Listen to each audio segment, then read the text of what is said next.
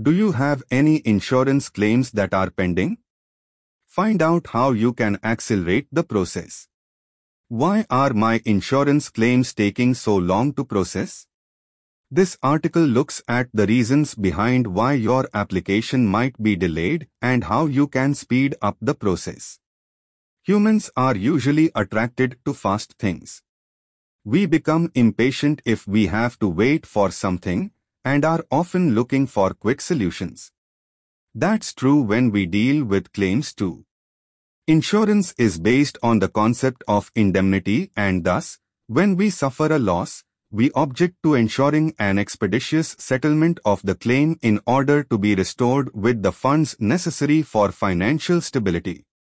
It's never easy waiting for things and money is no different. Let's go through the most common reasons for delays on insurance claims and find out what you can do in order to avoid these delays.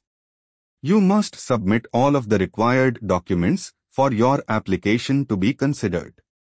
One of the most common challenges for an insurance customer is understanding, arranging, and submitting their documents for verification. On the other hand, IRDAI claims that the start of an insurance company starts from the day when all necessary documents are submitted. In order to solve delayed claims, it's important to know the company's requirements well.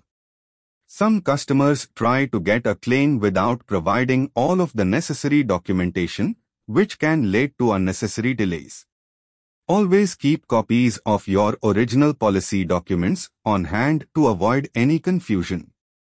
To submit your documents, contact the company or your agent first. They can then help you create a list of the necessary documents.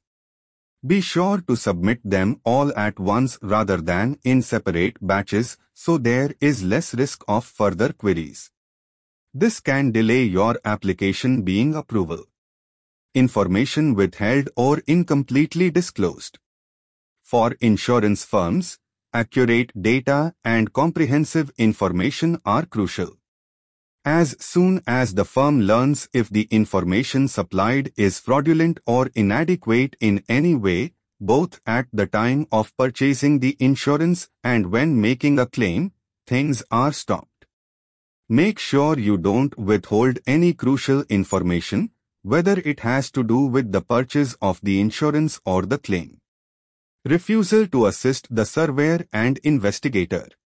Insurance companies frequently appoint a survey expert or an investigator to help substantiate a claim. The insured should see the surveyor right away and deliver all requested documentation to prevent delays. Otherwise, two problems will arise. First, the claim will be delayed. Additionally, it will make the surveyor wonder why the insured is prolonging the procedure. How to quicken the claims procedure?